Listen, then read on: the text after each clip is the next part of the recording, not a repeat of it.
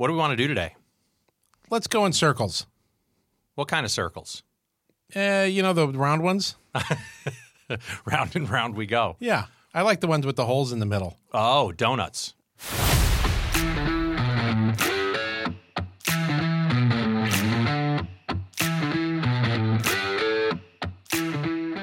Welcome to Your Financial Sobriety, a podcast that challenges conventional beliefs about money and life.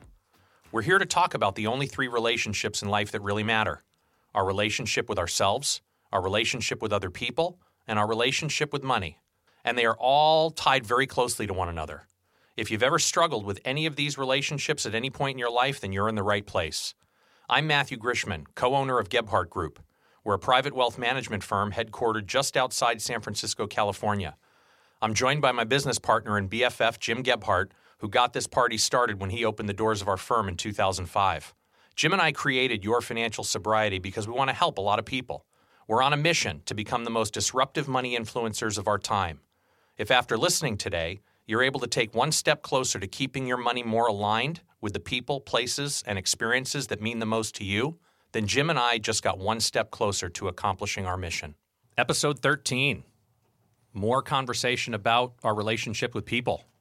People who need people. Sorry. Once again, I'm a little over-caffeinated for all our friends out there in financial sobriety land. So today's episode is, we're in the middle of the conversation around people. We've spent some time talking about these relationships that we have and what you and I have referred to as the epicenter of wealth. Mm-hmm. The last several episodes have been talking about things like gratitude, vulnerability, empathy, compassion. Right. That has so much to do with money. Absolutely. Well, where it has to do with money, I mean, of course, it doesn't seem like it has anything to do with money, but it has a lot to do with financial sobriety. And for me, the reason it has a lot to do with money and financial sobriety is because I was driven to go make a lot of money to take care of my people. Yeah. I mean, that... For a lovely young lady by the name of Amy, I believe. You know, she's still here, which is incredible. But this lovely woman, Amy, who at the time was this lovely 16-year-old girl that I fell in love with, I felt like for some reason I had to go out and make a lot of money so that I could give her everything in the world. And that expanded to every person in my life who was meaningful to me, even strangers who I had just met.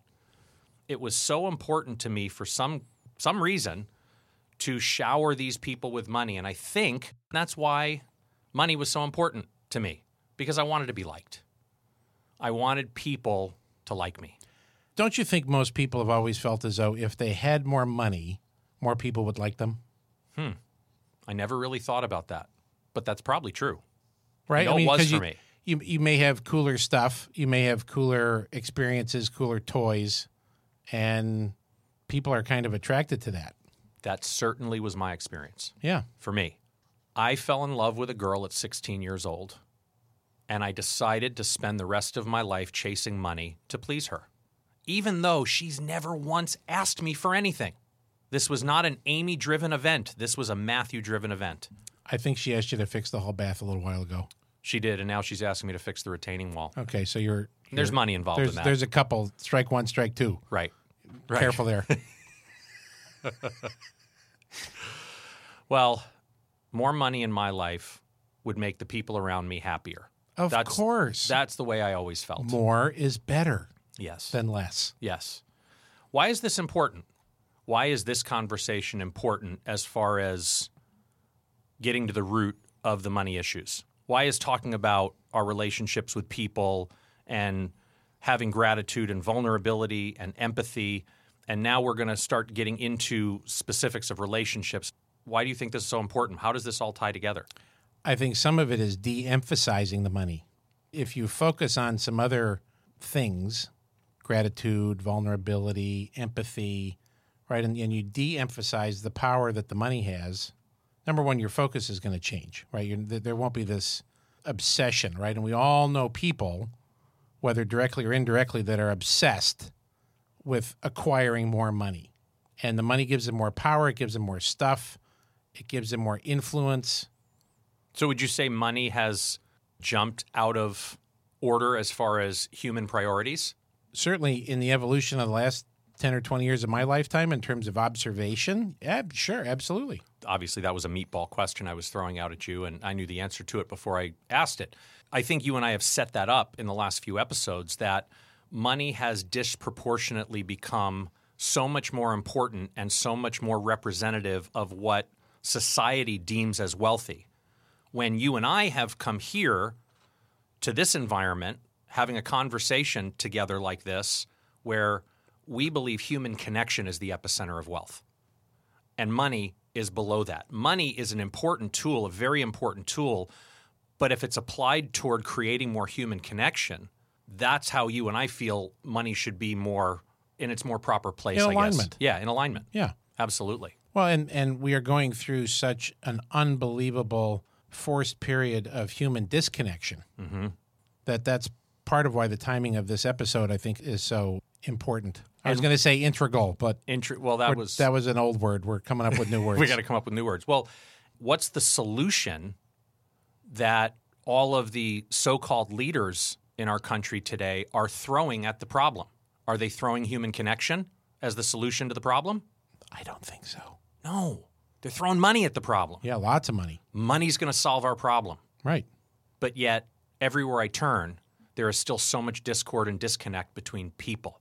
That's one thing that has really been somewhat disappointing about this whole environment we're in, is that normally a crisis like this would bring people closer together, but it's not. It's bringing people closer together in new ways through FaceTiming and Zooming and video calls and handwritten notes. It's not the human connection that you and I are familiar with. And so much of what we talked about in the last episode and that beautiful Brene Brown quote that I read, talking about how I'm paraphrasing here, let's not go back to what was. Right. So part of the exercise of what we're going to talk about with these concentric circles is it's a tool to help prepare you for life after this. Because if we don't want to resume the crazy, cuckoo, nutty, I don't have time for anybody kind of lifestyle because we were all so busy. And now we see whatever this is, I've lost track. Are we in March? April? Or is it June? Which is it? I don't know. I've totally lost track of. I think it's March 7th. I told you the other day I'm going to just sign all paperwork March 7th, right? Because every day is Groundhog's Day. So This has been going on for, we can effectively say, months now. Yes. Right? Everybody has gotten used to a very different lifestyle, whether you're still able to work or not, but you're going to be at home. We have a lot more time than we used to have. This concentric circle exercise is a beautiful way to help prioritize once the fog lifts, the sun comes out, we come out of our Groundhog's Day Punxsutawney Phil, and we can resume life a little bit. This is going to be a very helpful exercise. Absolutely. I think we've set the stage nicely in talking about the three critical steps to the epicenter of wealth, and now we get to talk about these different types of relationships that we have with people. And you and I were recently talking about this concept of how we protect our confidence in times like this. Yes.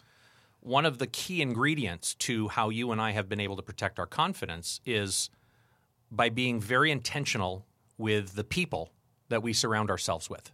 And at the same time, being also very intentional about the people we choose not to spend time with right now. Saying, well, that whole concept of say, as you talk in the book, say no more. Right. Right? In this case, it's say no more. Right. So this whole idea of concentric circles and what we're talking about is that really here are the different types of relationships that we have within this bigger relationship with people. There are all different levels of relationship that we have, different prioritization, different levels of intimacy in relationships. And just you and I have spent a lot of time in this podcast universe with these written exercises that we're encouraging our friends to go through with us. Yeah. Because so much of how you and I have been able to protect our confidence, how you and I have been able to shift the way we think about things and see the world is done with intentional action. You and I could sit here all day talking about empathy, but if we don't take action and put a plan in place of how we're actually going to get off the couch and exercise this muscle called empathy, it's never going to happen. So you and I have gotten in a really good habit of when we want to do something, we write it down. We make it a physical intention. And I don't know, again, the physiology behind it of what actually happens, but it seems like when you and I take the time to be intentional like that, write something down, it happens. The action follows. So that's really what today is all about, is about identifying these people in our lives and at what level of relationship do we have with these people, and what does that look like? What does it mean? So do you want to start on the outside and work in, or inside out? Let's start inside out. All right, let's go. Let's start inside out, because that inner circle. So the VIP club. Yeah, I like that, the VIP club. I mean, picture for a minute here, you had said earlier this idea of concentric circles, right? Circles that overlap. So think almost like a dartboard. The center bullseye is the first circle in these concentric circles. And then we go out one ring, two rings, three rings of different intimacies of relationships. Sure. And that center of the bullseye is me. It's you for you. The most intimate relationship we're going to have is with ourselves.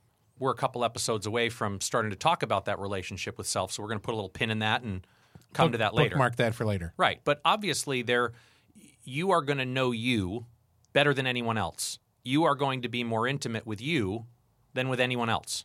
So you think. To be discussed in future episodes. To be continued. Exactly. So let's talk about that first ring, what we call the inner circle. Who are those people? As you and I have talked before, it's the people on the 2 a.m. list. The 2 a.m. list. Yeah. And whatever your first thought is on that, it's probably wrong. So it's not the people that you're out, getting nutty with at 2 a.m. It's the people that if you're in the middle of a crisis, who you can call at 2 a.m. Right. Who are the people that are going to drive you or meet you at the hospital or bail you out of jail or come fix your flat tire with you on the side of the road? Or it's a very short list of people who would drop everything and help you in a time of crisis. Well, I would consider you on my inner circle. Absolutely. Only I wouldn't call you to bail me out of jail, because you'd probably be sitting next to me. I mean, that's how I look at my inner circle. True. Right. I mean, the inner circle, these are the people who I'm closest to. Is that a circle that should be small, should be big? It depends. Just like we've talked about the whole confidence boosters and confidence busters. Yeah. I mean, these are going to be those people that you want to be with them. They give you confidence at all times. You've got a level of relationship with them that is very, very, very meaningful. Yeah. And I've always felt as though, and a couple of mentors would share with me, if you've got a handful of those people, if you can rattle off 5 people that you could call at 2 a.m. that would come bail your tushy out of a bad situation, yeah, you are a very lucky person. Absolutely.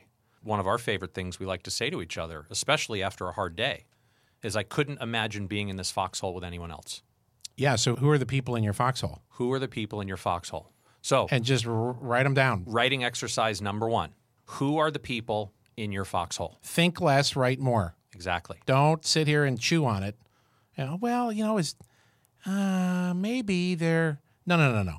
Just let it rip. It's not so much about thinking of who we think should be there. It's a heart thing, not a head thing. It is, and it's an action thing.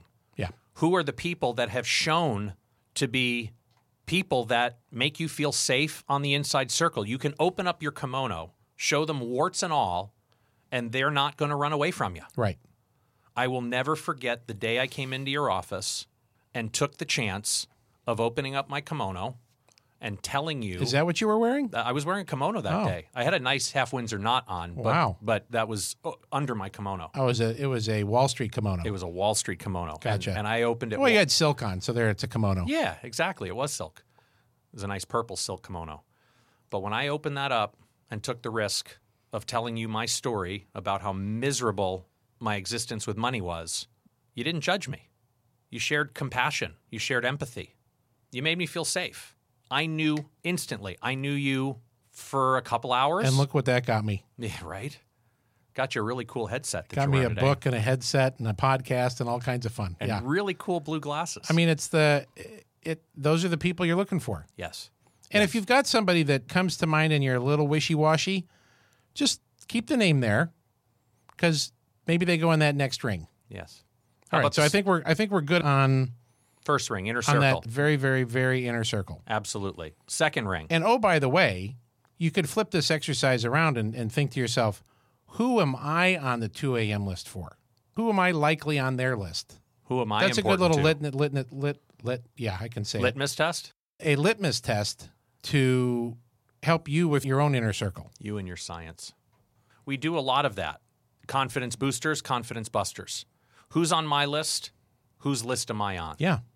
Awesome. Yeah. Second ring. This is what you and I would classically call the trusted family and friends list. Right. So these are people that may not be in the very, very inner circle. They've got nice seats at the theater. They're not in the VIP seats. They're in the loge or they're in the mezzanine. Yeah. They don't have the box seats. Yeah. They're very important, but it's a different level of relationship. We might let them in a little bit, but we're still somewhat guarded on our most vulnerable stuff. I kind of think of them, I call them 90%ers. Oh, I like that. I haven't heard you say that before. Oh, well, I make stuff up all the time. Yeah. So, 82% of statistics are made up. Really? Yeah. So a 90%er to me is somebody where you're very close, but you're not calling them at 2 a.m.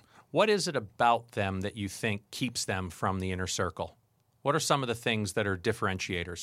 There's something a little guarded on either side because, as we have said over and over and over again, a relationship is a two-way street. You cannot have an intimate relationship with somebody else if it's lopsided one direction or if the plumbing only flows one way. Right. The 90%ers to me are the ones where you're very, very close, but there's just something there. There's just something that's just not – maybe you haven't spent enough time with them. Maybe there's a little fear of judgment there still. Maybe there's a little fear of judgment and everything's, perfect in Perfectville, and they don't want to see, as you would say, your warts and all. Right. Good points. All right. Now, that doesn't diminish they're important to you. They're very important to you. But it's just a slight level of distinction in your own mind. Not to say that if one of them called me at 2 a.m. that I wouldn't help them. True. I'd want 10% down, though. I was going to say, there's got to be a commission on that, though. Yeah, they're 90%ers, so I want 10% down.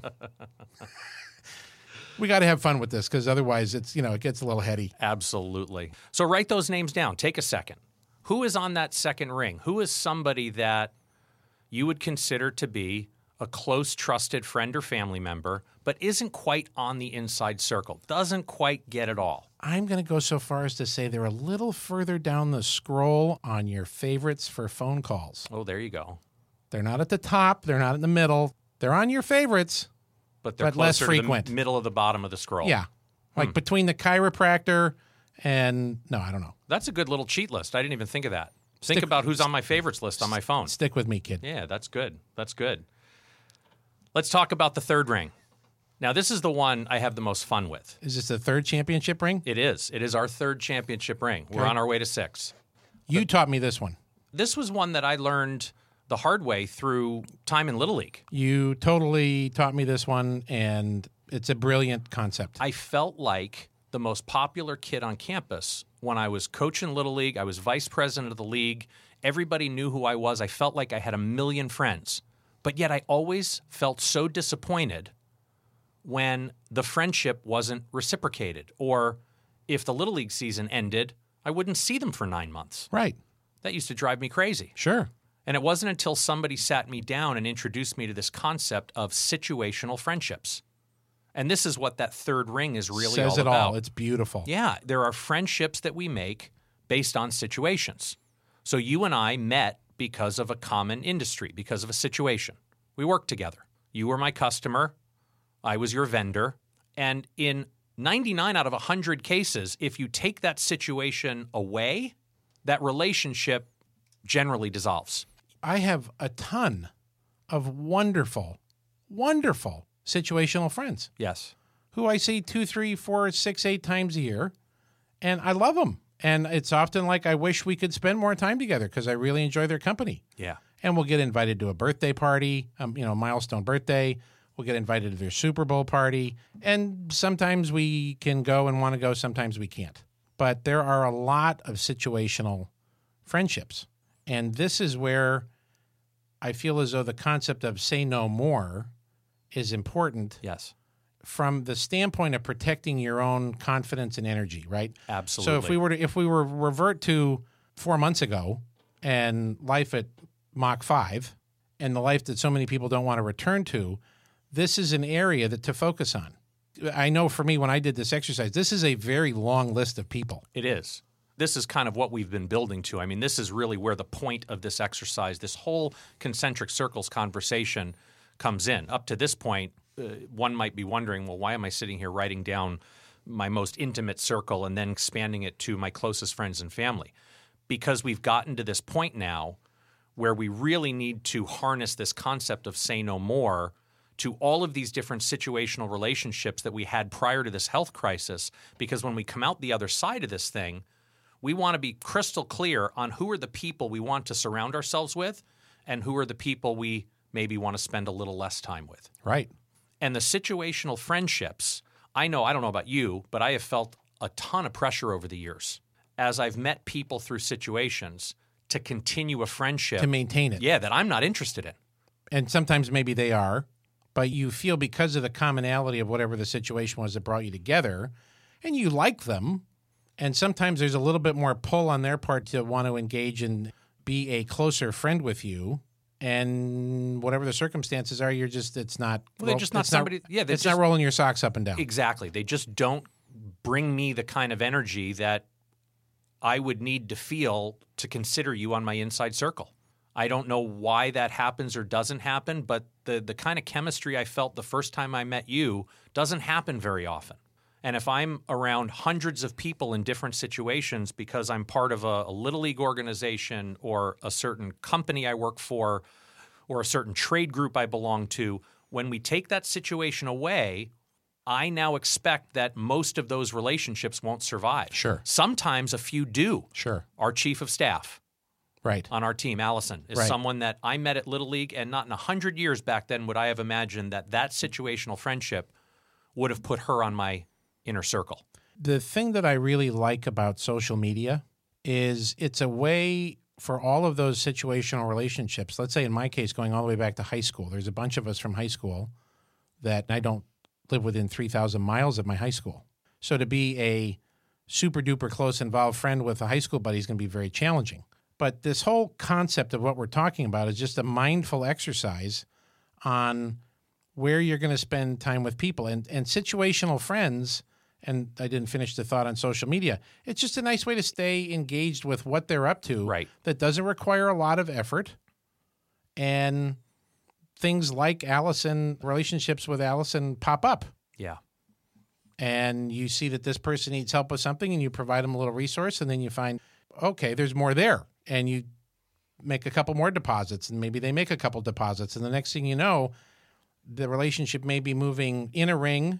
And part of why this exercise right now is so timely, we've got plenty of time to... Yeah, to think about who's in our life.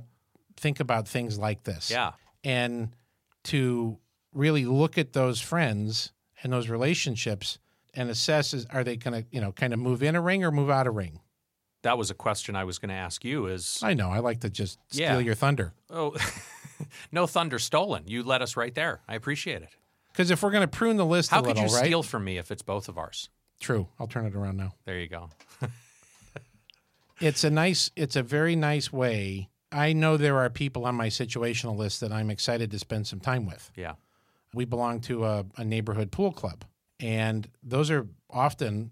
Most of them are situational friends. We see them around swim season, and then as we like to call them, we call them our swim friends because then we don't see them the rest of the year when swim's over. Well, this summer is going to be very different than we've ever experienced because the normal swim team culture cycle, social blah, blah, blah isn't going to be. It's going to be very different. It's going to be very different. So I know I'm going to be craving to see some of my situational friends that I won't probably get to see at the pool. You could do a Zoom swim meet. Yeah, we've talked about doing a Zoom kind of virtual swim meet, and that, not so much. Well, the kids may not get very wet, but the parents might. True. I like how you brought up the social media thing. I haven't really thought of that before, but once you said that, I was starting to think a little bit about that. I didn't hear everything you said because when you said that, it got me in my head thinking about social media. You want me to repeat myself? Sure. Go back and do that all over again. Okay. No. the idea that situational friends are our social media friends. When I think about my Facebook wall and I'm going through, if I see an inner circle person like your stuff or something Amy might post or... You generally will put a like on my stuff before I post it. Yeah. I'll put a little like, but then I move right on. I can do that. I have ESP. True. Yeah. I can like your stuff before it comes into existence. But the people that I don't see very often, the situational friends, are the people I seem to be interacting with most on social media. So maybe we change this from situational friends to social media friends. Well, I'm not connected by social media to all my situational friends. Oh. So there. Well, very good. All right, so last question. Last question to kind of wrap this up. Can third ring relationships move inward? Can first ring relationships move outward? I'm going to go with yes for 800. I think you're absolutely right. I mean, I think just in our conversation, we've shared examples of how people have come into the inner circle. And I think over the course of time, we've all had our hearts broken with relationships where people have moved out of that circle. So this is really just an exercise of awareness, of helping us start to envision what our life is going to look like on the other side of this lovely health crisis, the people that we surround ourselves with to help protect our confidence, the people we start to spend less time with to keep our confidence even more protected, right? Confidence boosters, confidence busters. And if you want to have time to do those things that maybe you're able to enjoy now because of the circumstances we're in, this is a wonderful exercise because it will give you a greater sense of clarity on who the people are to spend your time with. And then as we constantly reinforce this say no more concept, and if the priority is if you're in the inner circle, if you are the person in the center dot and you want to be able to enjoy your time more and to do things like we're talking about in terms of confidence boosters, right? If you want to have more time, let's say to exercise, because I know exercise and stretching and things like that really help my confidence. I can always use, I don't have any time, I'm too busy. I can always use time as an example because I have this, and this. And those things are generally tied to people. But if I had a better discipline around saying no to that and saying yes to my exercise, there you go. Great point. Another reason why this conversation I think is so important about concentric circles and people is what we're going to be talking about in episode 14, and that's the inevitability of... You got a problem with me? Huh? No, you got a problem with me. What's the matter with you? Are you judging me? Conflict resolution. Conflict is an inevitability of relationship with people. And how we deal with that conflict and handle that conflict, well, that's what we're going to talk about. Might be worth a listen. Yeah, that might be worth a listen for the next episode with 14. So I think that, my friend, is a wrap. If you like what you heard, leave us a review and be sure to subscribe. And check out our website, yourfinancialsobriety.com. Thanks again for listening today. Here to help you find more clarity, confidence, and capability along your journey into financial sobriety. I'm Matthew Grishman. And I'm Jim Gebhardt. Be intentional with your money. Jim Gebhardt is a registered representative of and securities offered through Brokers International Financial Services, LLC, member SIPC. Jim Gebhardt and Matthew Grishman are investment advisor representatives of Gebhardt Group Incorporated, a registered investment advisor. Brokers International Financial Services, LLC, and Gebhardt Group Incorporated are not affiliated. The opinions in this podcast are for informational purposes only and are not intended to provide specific advice or investment recommendations. To determine which investments or financial advice may be appropriate for you, consult a financial advisor prior to investing. Any reference to market performance is based on historical information, and there is no expressed or implied guarantee of future performance. Opinions expressed on this program do not necessarily reflect those of Brokers International Financial Services, LLC. The topics discussed and opinions given are not intended to address the specific needs of any listener. Gebhardt Group Incorporated does not offer legal or tax advice. Listeners are encouraged to discuss their financial needs with the appropriate professional regarding your individual circumstance.